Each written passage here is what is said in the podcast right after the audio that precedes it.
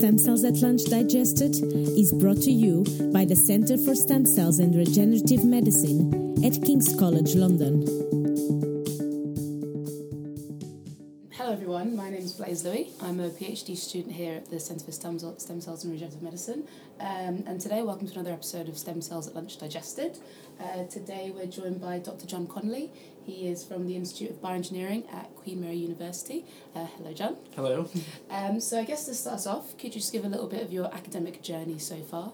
Right. So, um, my original background or my academic training has been in bioengineering. So, I did my undergraduate degree uh, at Cornell University in the US, and then uh, I did my PhD at uh, Georgia Tech uh, in Atlanta.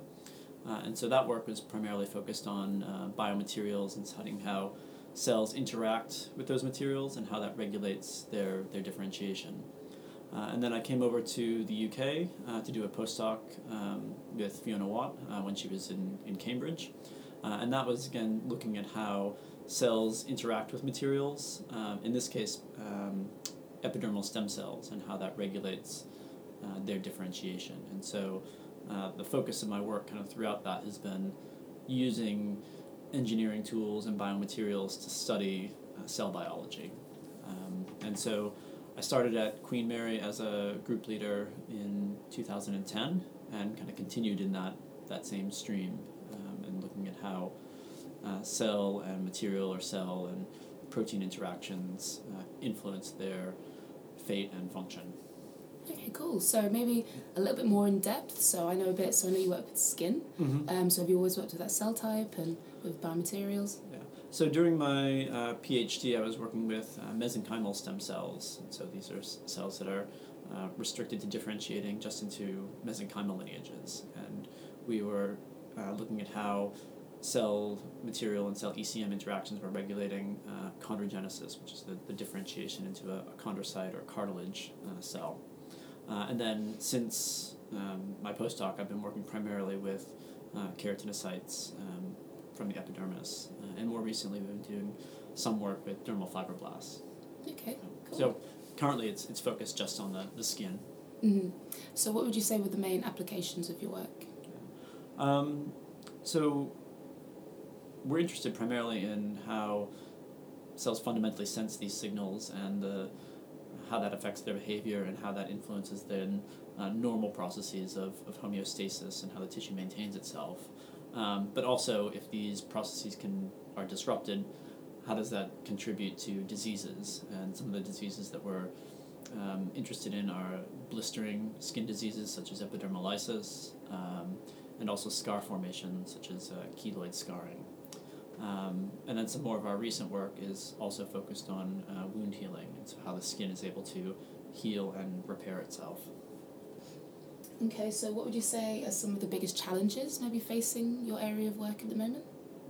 I think one of the, the challenges that we, we face is trying to integrate the engineering tools and technologies with the cell biology methods and approaches, and sometimes our uh, materials aren't always compatible with those assays, or we can't um, use enough cells or generate enough samples to do standard cell biology assays or more current cell biology approaches such as um, RNA sequencing or single cell sequencing. Um, and, so, and some of the staining procedures are also um, not always compatible. So trying to match those two up and, and combine them is, is often a, a challenge for us. Mm-hmm. So, because I guess with the micro patterning, that's very sort of spatial, sort of defining the area that a cell has to spread. So, I guess. Yeah, you so know- the micropatterning is a, a good example Mm. of that. So we've been um, culturing cells on the micro patterns, and it's a nice way of manipulating their, their cell shape.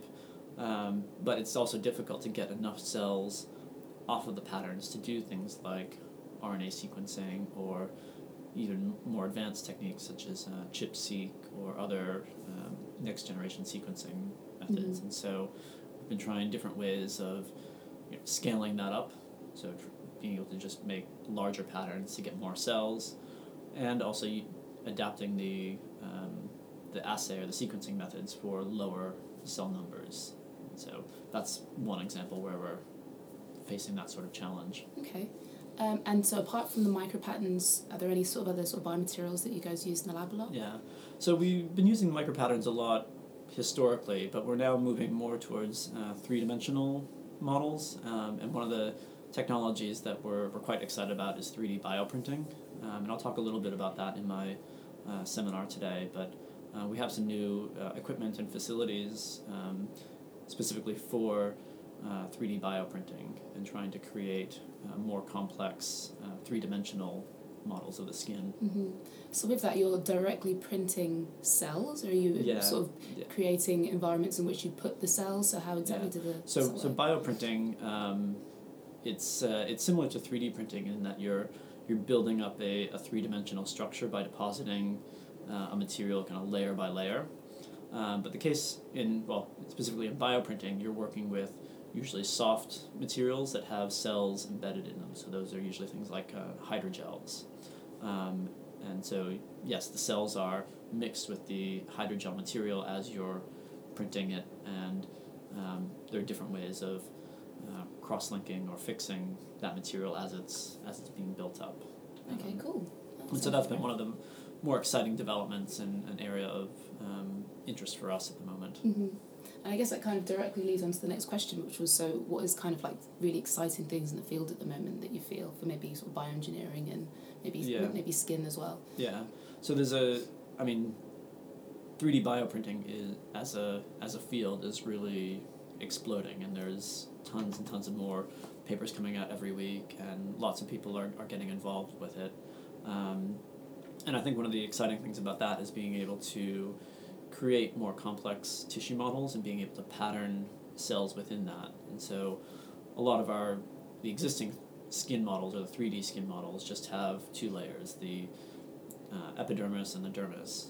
But with some of these uh, fabrication technologies, you can start patterning other cell types within there. So it might be possible to uh, engineer structures like hair follicles or glands or then start incorporating uh, a vasculature or immune components into those models. Mm-hmm. And so I think being able to, to build up that, that complexity to something that more closely mimics the, the tissue mm-hmm. uh, is, is quite exciting. Yeah, um, definitely. Cool. Okay. Um, so, also, when you're not in the lab, what are the things you enjoy doing in your spare time? Um, so, I'm I run quite a bit, um, and so I uh, try to keep up with that and we'll do a few races uh, each year. Um, though unfortunately, I just uh, busted my toe uh, a couple weeks ago and uh, missed out on a, a race. Mm-hmm. Um, so aside from that, uh, I enjoy traveling and um, I cook quite a bit. Mm-hmm. So.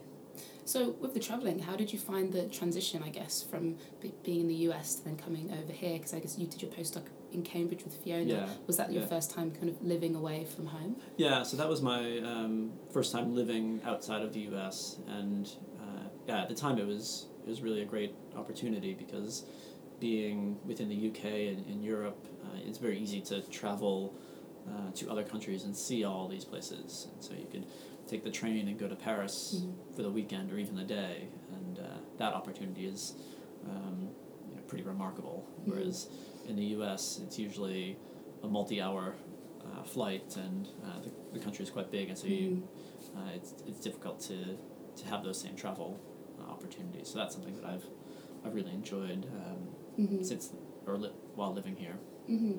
And do you think that that kind of I guess promotes nice like sort of scientific relationships between people that ability to just kind of you know hop around and because I guess maybe in the US it's do you kind of have like the same sort of collaboration feel here as you do in the yeah. US? Do you? Um, I think it's it's different. I think in the U.S. it is sometimes a little bit inward focus and just looks at you know what what else is going on within the U.S. and sometimes misses what's happening in the in Europe or, or Asia. But at the same time, you know, I think the same thing happens in Europe, and you know, we look to other collaborators within Europe to uh, to work with, mm-hmm. and mm-hmm. um, and there are European meetings and um, such as the uh, European Society of Dermatological Research, and so that's a you know a good community for interacting and collaborating with others uh, within Europe. Mm-hmm. Um, and this this the spatial being closer together makes it makes it easier. Mm-hmm. And uh, do you have any exciting collaborations at the moment, or have you had any in the past that you've had some great work with? Um, yeah, there've been a, been several. Um, so we worked with uh, a group in uh, Vienna, um, Gerhard Wiche's lab, who had generated some um, have been looking at a, a protein plectin, which is important for Mhm. the control of the cytoskeleton and, and cell mechanics. Um, and we've also been doing some more work with um, biomaterials groups. So, um, a group in, in Southampton, um, Jonathan Dawson, um, who's developing different types of um, biomaterials and ECM derived biomaterials that we've been trying to incorporate into our 3D printed models. Um, and then also Alexandra Marques in um, Minho in Portugal. Mhm. Um, they're doing a lot of really interesting work with 3D bioprinting, particularly for uh, skin models. So we've uh, had a bit of contact with them and hope to do some more work with them in the future. Okay. Um, and so I guess thinking forward to the next 10 years, what are you kind of hoping to achieve to be the main sort of thing that your lab is known for? Yeah. Um, I think the 3D bioprinting and developing those models is one area that we would really like to develop uh, further and become known as uh, experts in that, that area.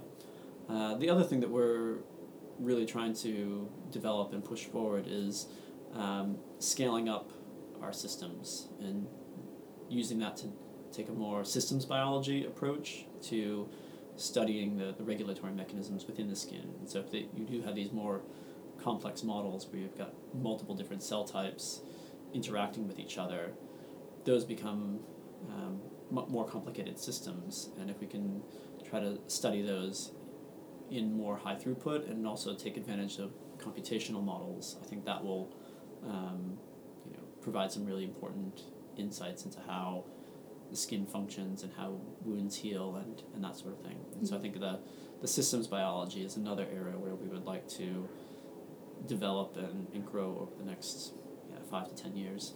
Cool. Well, that's I think all we've got time for today. Thanks again. Okay, great. Um, Well, thank you for having forward me. To hearing your talk later. Look forward to it. Um, so this has been Stem Cells at Lunch, and thanks to you for listening. Thank you.